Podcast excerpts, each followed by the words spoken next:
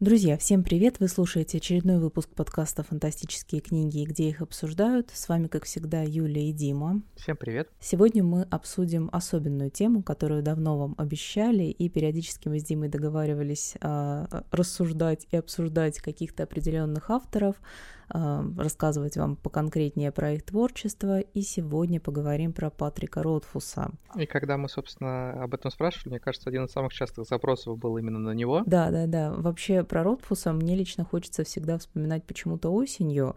А, возможно, я впервые его читала именно в этот сезон, но вот именно имя ветра у меня ассоциируется с таким осенним приключением, и поэтому сегодня особенно будет приятно обсудить и эту книгу, и пофантазировать, возможно, насчет продолжения, рассказать про плюсы, минусы, чем первая часть «Имя ветра» отличается от «Страхов мудреца». Я немножко расскажу про сюжет, ну и, конечно, кому мы можем посоветовать, и стоит ли вообще начинать читать эту, э, этот цикл без завершения. Про осеннюю атмосферу мне подумалось, что во-первых, а, там все-таки первый роман во многом про обучение, так что он такой с 1 сентября немножко ассоциируется, и нередко бывает в всяких подборках, чтобы почитать про а, магические академии, про обучение. Вот, а во-вторых, еще на некоторых обложках, по крайней мере, там а, кот, он как раз такой на фоне листвы, какой-то уже такой да, пожил да, да, он тело же... и опавший. Вот, так что еще и это рождает ассоциации визуально, еще даже того, как начинаешь читать уже с осенью. Кстати, вот да, ты сказала, я на это даже как-то не обращала внимания. У него же там имя ветра, ветер, листики эти осенние летят, плюс художники его любят изображать ну, он такой импозантный, с рыжей шевелюрой, и обычно это классно перекликается с осенним антуражем. Действительно, все так. А, и давай начнем с того, как ты вообще познакомился с Патриком Ротфусом, когда я впервые про него услышал, и на каком моменте в истории ты остановился. То есть ты первую и вторую части прочитал, и какие у тебя отношения складываются с именем Ветра? Слушай, я про него впервые услышал, когда его начали на русском издавать. Наверное, это был где-то в районе 8-9 года. А, примерно в одно время, вот у меня почему-то они где-то так а, вместе шли примерно в одно время с Аберкромби. А, но, да, закрыто сразу галочка, что про Аберкромби сказали. Если Аберкромби я как только купил, а, его сразу прочитал и там бросился потом на английском читать то, что было, то с у меня был не так, он достаточно долго у меня лежал, я что-то так вокруг него ходил, читал массу положительных отзывов, которые были, он же э, и на Западе громыхнул не на шутку, и у нас э, вызвал большой ажиотаж. Но вот достаточно долгое время я за него не брался, вот, ну, наверное, года полтора-два пока я его прочитал, прошло. А, я читал только «Имя ветра», я до «Страхов мудреца» до сих пор не добрался, они как раз тоже теперь... Э, ну, они лежат у меня на полочке, но вот. На самом деле тебе не так обидно ждать третью часть. У тебя еще вторая в запасе. Отчасти было соображение такое, что да, ну я же дождусь третьей части, тогда я прочитаю. Э, вот. С другой стороны, а, при том, что мне очень нравится, как Ротфус пишет. А, он действительно, наверное, из тех, кто работает над фэнтези сейчас один из лучших вот именно литераторов с точки зрения а, владения языком. А, ну, по, по крайней мере, насколько можно судить в переводе, я в оригинале его не пробовал. Я не могу сказать, что история меня прямо очень зацепил настолько, что вот хочется сразу начать читать продолжение. То есть у меня вот есть список на прочтение, там в «Страхе мудреца» постоянно присутствует, я собираюсь эту книжку прочитать. Но mm-hmm. меня еще немножко, наверное, отпугивает то, что это все-таки огромный двухтопник в России. По объему. Да. А при этом я понимаю, что я его прочитаю, и там, продолжения прямо сейчас не будет. Поэтому вот как-то он у меня ждет своего часа, уверен, что дождется. А, но пока, да, я его не читал. Мне, кстати, понравилось, Ротфус говорил, что у него третья часть будет сто процентов меньше, чем вторая, мол, ему сложно такой объем писать было, и э, финал он хочет таким более сжатым и ярким сделать, и в итоге, когда спросили, сколько там на данный момент написано было, он сказал, что это 400 тысяч знаков, и типа это даже еще не середина. Я не очень, конечно, в авторских листах ориентируюсь, но мне кажется, что это... 400 тысяч знаков — это, ну, такой чуть больше, ну, наверное, небольшой роман, скорее все-таки. А, ну, ну короче, там, все условно, снова два условно, есть какие, какие, это какой-нибудь там один из первых романов, например, Гарри Дрезена, которые были достаточно ага.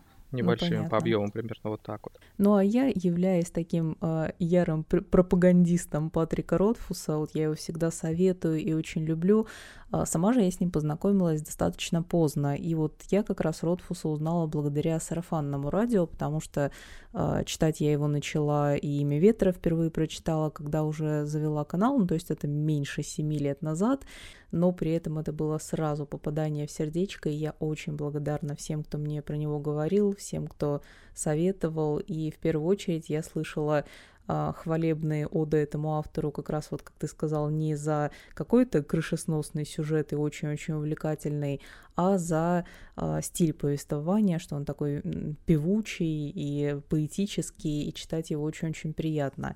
И я, в общем-то, прочитала сразу и «Имя ветра», и «Страхи мудреца», и наивная ожидала, что, о, так давно эти книги выходили, наверняка прямо сейчас вот я дочитаю, и идеально мне третья книга выйдет, чтобы я все сразу закончила. Но, к сожалению, так не получилось, и уже несколько лет я вместе со всеми в ожидании э, дверей из камня. А, сегодня, кстати, информацию немножко дам, э, вернее, обобщу ее, как, какая на данный момент есть. Ну и, наверное, стоит сказать э, и попробовать объяснить э, феномен имени Ветра, почему эта книга действительно такая популярная, а, почему у нее столько поклонников, если вот мы про сюжет с тобой немножко сегодня уже затронули, что разбирая имя Ветра по таким а, сюжетным литературным составляющим, даже можно назвать эту книгу просто академкой потому что есть там мотив избранного, который лишился семьи, которому нужно совершить месть, и чтобы эту месть исполнить, ему нужно получить, обучиться магическим способностям. Ну и он там в университет, в академию, вернее, поступает. В целом цикл называется «Хроника убийцы короля», а, и первая книга «Имя ветра», там под заголовочек «День первый», вторая «Страхи мудреца», «День второй», ну и третья, соответственно, будет «День третий». И история там а, рассказана в таком стиле, что а, мы вместе с героями знакомимся с владельцем трактира, а, который начинает нам рассказывать свою историю. Мне кажется, здесь один из самых главных спойлеров, который невозможно даже называть спойлером, это само название цикла, потому что очевидно, кто нам эту историю рассказывает и к чему его приключения должны привести. И э, здесь, конечно же, очень на руку играет тот, тот самый прекрасный стиль Патрика Ротфуса, э, потому что у тебя есть полное погружение в историю, и когда ты читаешь, у тебя ощущение, что ты слышишь это от того самого трактирщика, и он тебе рассказывает про свое детство, про свои беды, про свою юность, и э, воспринимается это очень-очень атмосферно и завораживающе. И у меня от первой книги были сплошные восторги, то есть вот к имени ветра я вообще не могу придраться, и именно а, популярность и феномен этой книги я вижу вот в таком сочетании сюжета и стиля повествования, которое очень ложится на душу, и всем, мне кажется, любителям фэнтези обязательно стоит попробовать ну, познакомиться. Ну, кажется, что есть, э, с одной стороны, да, он берет ну, достаточно расхожие фантазийные штампы, сюжетные ходы, но э, воплощает их на каком-то очень э, высоком уровне, иногда интересным образом переосмысливает, потому что та же тема обучения в академии, она там встречается в фэнтези сплошь и рядом, не только вот в том, что называется академки, но и как бы в эпическом, в героическом фэнтези оно тоже бывает нередко. А, но у Ротфуса это такая очень пронзительная личная история, которая не оставляет равнодушным. С другой стороны, мне кажется, что вот когда Ротфус стартовал, а, правило бал, ну, такое более, что ли, мрачное, жестокое фэнтези, темное фэнтези, те, кто шли по стопам Мартина. И как раз на этом фоне э, такое более лирическое, поэтическое фэнтези Ротвуса, оно выделялось, конечно, тем, кому хотелось ну, каких-то таких, не то чтобы прям более светлых, но более классических историй. Вот Ротвус был прям таким выбором номер э, один. Вот, я думаю, что в этом дело. Вот, а, а по поводу неоконченности, я могу сказать, что я с Ротвусом общался в 2014 году. Это было спустя три года после выхода «Страхов мудреца». Уже тогда я его спрашивал, чувствуете ли вы на себе давление, там, ответственность от а, ожидания от третьей книги. Он говорил, что оно, конечно, на него достаточно сильно давит, потому что а, фанатов много, а, люди ждут, э, люди ждут, что будет на том же уровне, что предыдущие книжки, а то и выше. И, конечно, жить вот с этим осознанием, работать с этим осознанием, что гораздо сложнее, чем когда ты пишешь стол. Он, если не ошибаюсь, «Имя ветра» писал, кстати, может быть, это еще один из залогов успеха книги, он, по-моему, 8 или 10 лет над ней работал, а, когда, соответственно, книгу никто не ждал, его никто не знал, он мог э, ее, ну, по крайней мере, он мог ее там отполировать до блеска, у него было время, и вот как раз без всякого э, стороннего давления со стороны издателей, фанатов. А, Сейчас он, по сути, уже тоже 10 лет э, работает над третьей книжкой, но при этом над ним постоянно вот это давлеет, что любой его, наверное, пост в Твиттере, любой выход в Твич, э, ну и анализируется, и так или иначе провоцирует вопрос, а что там с третьей книжкой. И э, кроме того, что ему надо непосредственно писать и работать, вот над ним это постоянно, а не обманули я ожидания, а там сделали ли я это на достойном уровне, то есть, возможно, тут есть такое, знаешь, проблема перфекциониста, когда а, ты там, не можешь какой-то, ну, очень тяжело тебе отпустить вот свое творение, многие писатели говорят, что надо уметь вот э, в какой-то момент все выдохнуть и э, отправить текст уже э, жить какой-то своей жизнью.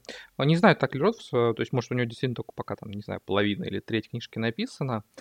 Но как бы то ни было, он над первым романом очень долго работал, и, наверное, это один из залогов его успеха. Хочется надеяться, что третий роман, когда рано или поздно появится, он, в общем, будет в силу, опять же, того, что времени на него, очевидно, затрачено очень много, ну, как столь же громким и значимым событием для фэнтези.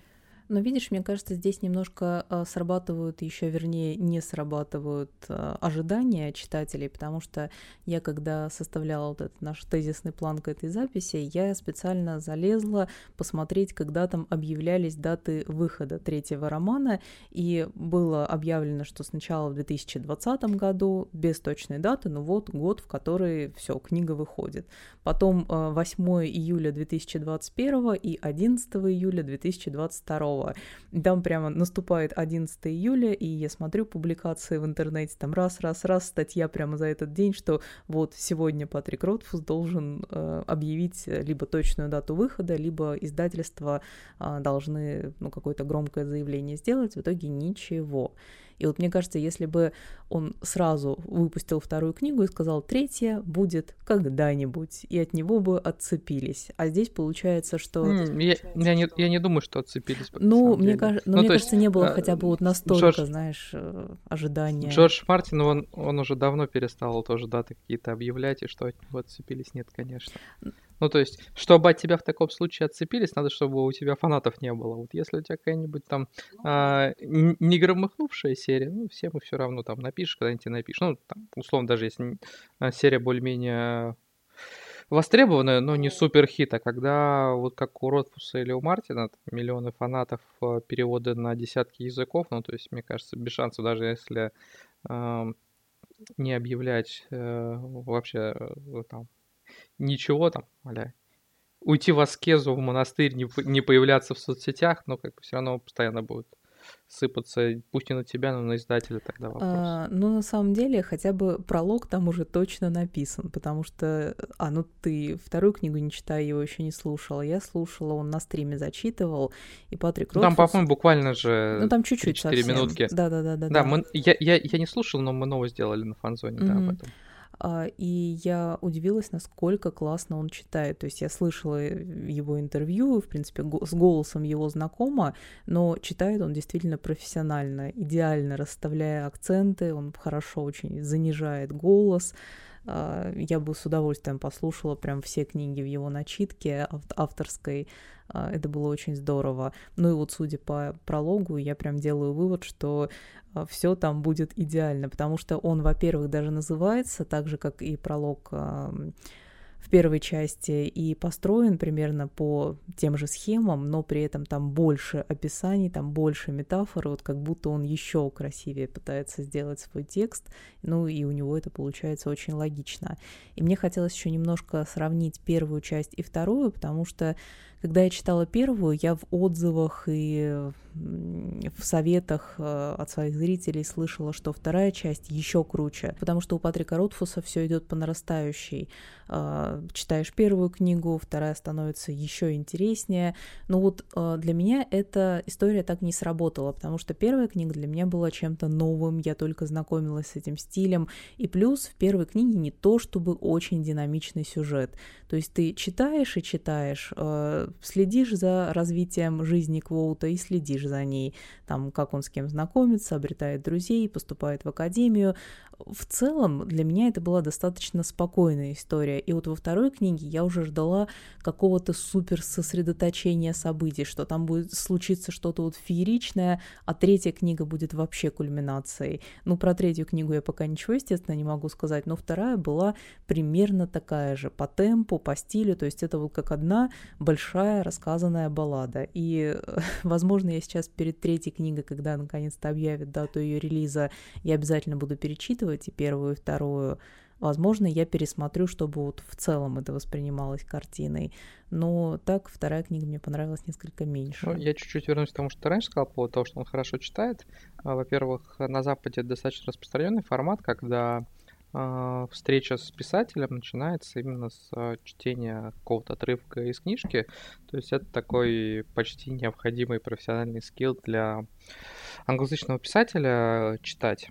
А, у нас такого почти не распространено. Я вот так на скидку не вспомню, когда бы встреча. Вот даже не вспомню, когда российские писатели э, читали бы на встречах а, какие-то отрывки из своих книжек. Mm-hmm. А, а второй момент, Ротс уже преподает достаточно много, то есть для преподавателя, опять же, поставленный голос, умение Слушай, уд- удержать внимание. Ну, я, я, честно говоря, не помню а, там профессиональный... Для Ротфус это стример и настольщик. Я, я, я не помню, профессиональный ли он преподаватель, честно говоря, но он точно литературные курсы вел. А, я еще mm-hmm. помню, когда я вот опять же интервью у него брал, я ему там задаю какие-то вопросы, связанные именно с писателем, он такой говорит, у вас а, какое издание? Потому что мне надо понимать, мне вам ответить просто на какую-то выжимку или прям лекцию прочитать на тему там,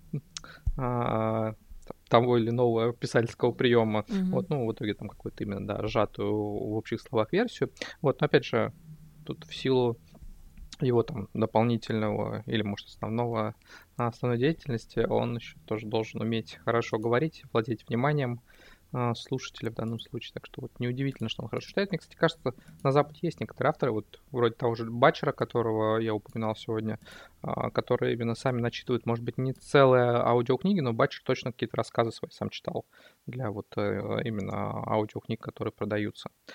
Так что такое тоже ну, не то чтобы прям очень часто, но встречается. Ну, вообще мне хочется еще отметить, что Патрик Ротфус очень классно присутствует в медиа-среде. То есть я, допустим, как читатель ценю и люблю, когда автор постоянно на связи, когда он э, много общается со зрителями. У Патрика Ротфуса еще очень так явно прослеживаются его гиковские или гиковские наклонности, потому что он играет на столке, он стримит компьютерные игры, и вот когда ты видишь постоянно его в медиапространстве, там в Твиттере активно. То хочется сказать, хватит, зачем ты тут? А, знаешь, Нет, на самом деле я очень спокойно к этому отношусь, мне наоборот приятно. Есть такая байка про а, Теда Уильямса и Джорджа Мартина.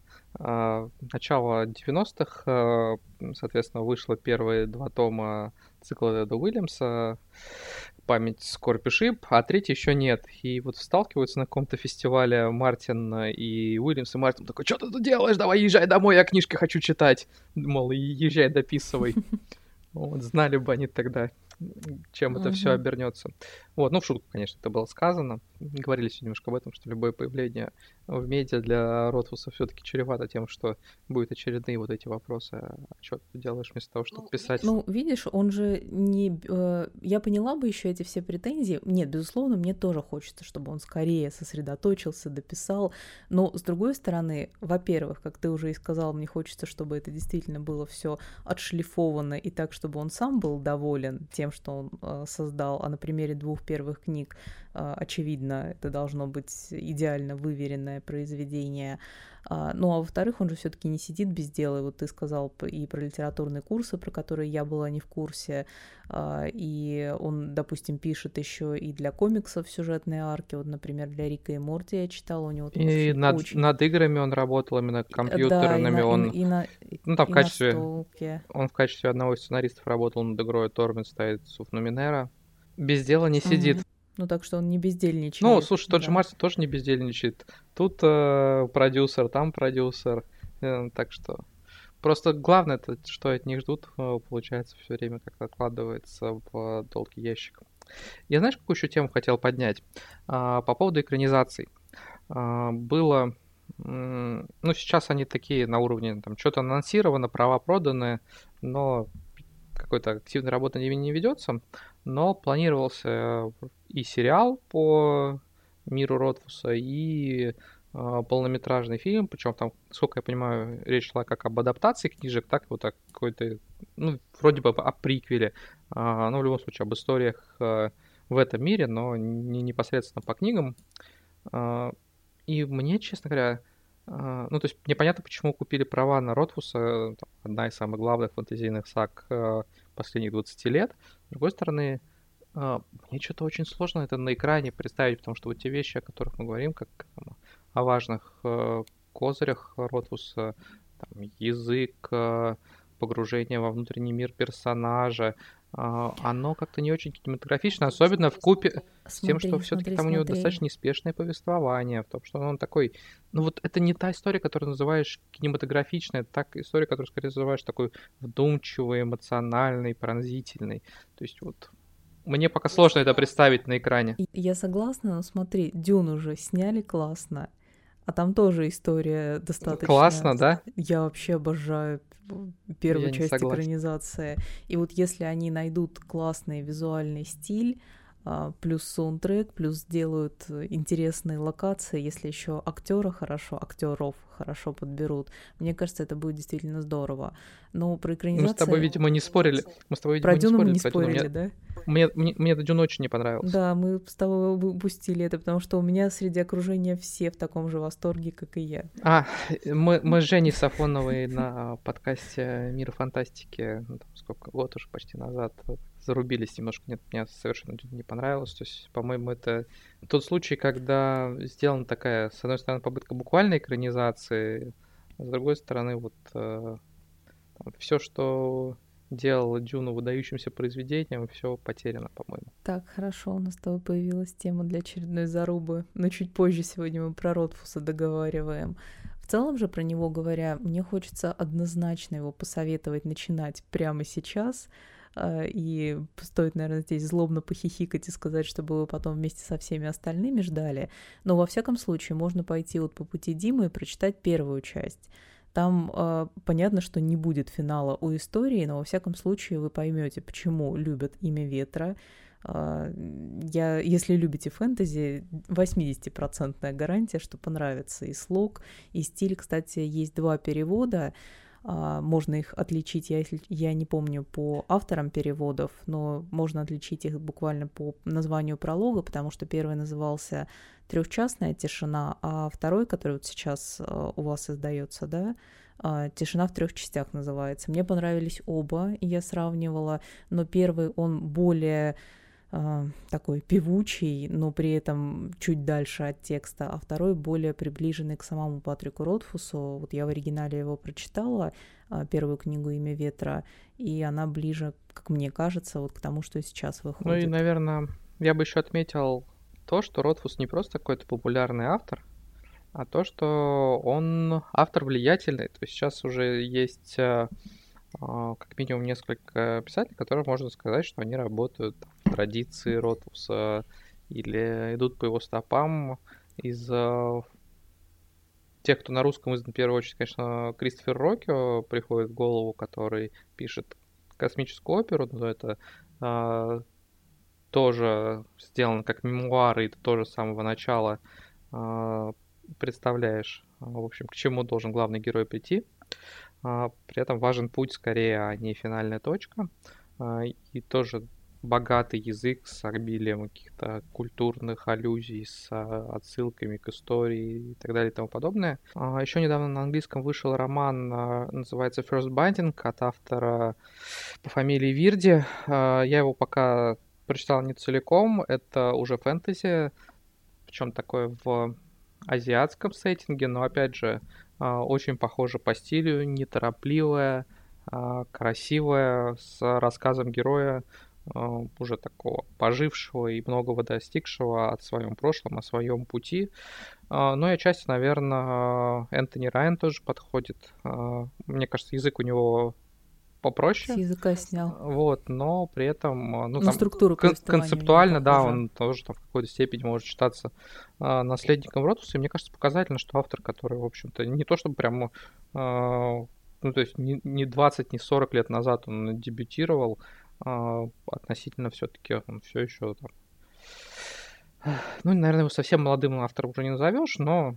А, Современник. Средних лет автор, да. И когда уже он а, там задает и какие-то и традиции, и по его стопам идут, мне кажется, это очень показательно того, насколько вот он незаурядный. Ну да, и очень много его популярности уже дает, э, говорит то, а, сколько его сравнивают. И когда появляется какая-то новая книга, красиво написанная, говорят, понравится поклонникам Патрика Ротфуса. То есть вот правильно ты отметил, что а, стиль его уже является таким фирменным. Буквально за ну, вот мне кажется, из... стал таким. Из примерно его из вот там поколения авторов, которые примерно в одно время стартовали, это вот так, наверное, там 2007-2008 годов, а мне кажется, Ротфус, Аберкромби Сандерсон такого достигли из фэнтези, по крайней мере, когда уже на них равняются и говорят, что это похоже на... Ну и, в общем, всех их троих можно смело рекомендовать. Они очень разные, но мне кажется, что это такое палитра фэнтези 21 а, века, с которой обязательно надо познакомиться, если вы собственно, к жанру неравнодушны. Ну и, друзья, пишите нам обязательно в комментариях, читали ли вы «Имя ветра», ждете ли третью часть, как относитесь вообще к Патрику Ротфусо. И услышимся с вами совсем скоро. Пока. Да, как всегда, все ссылки слушайте, где вам удобно. И до новых встреч.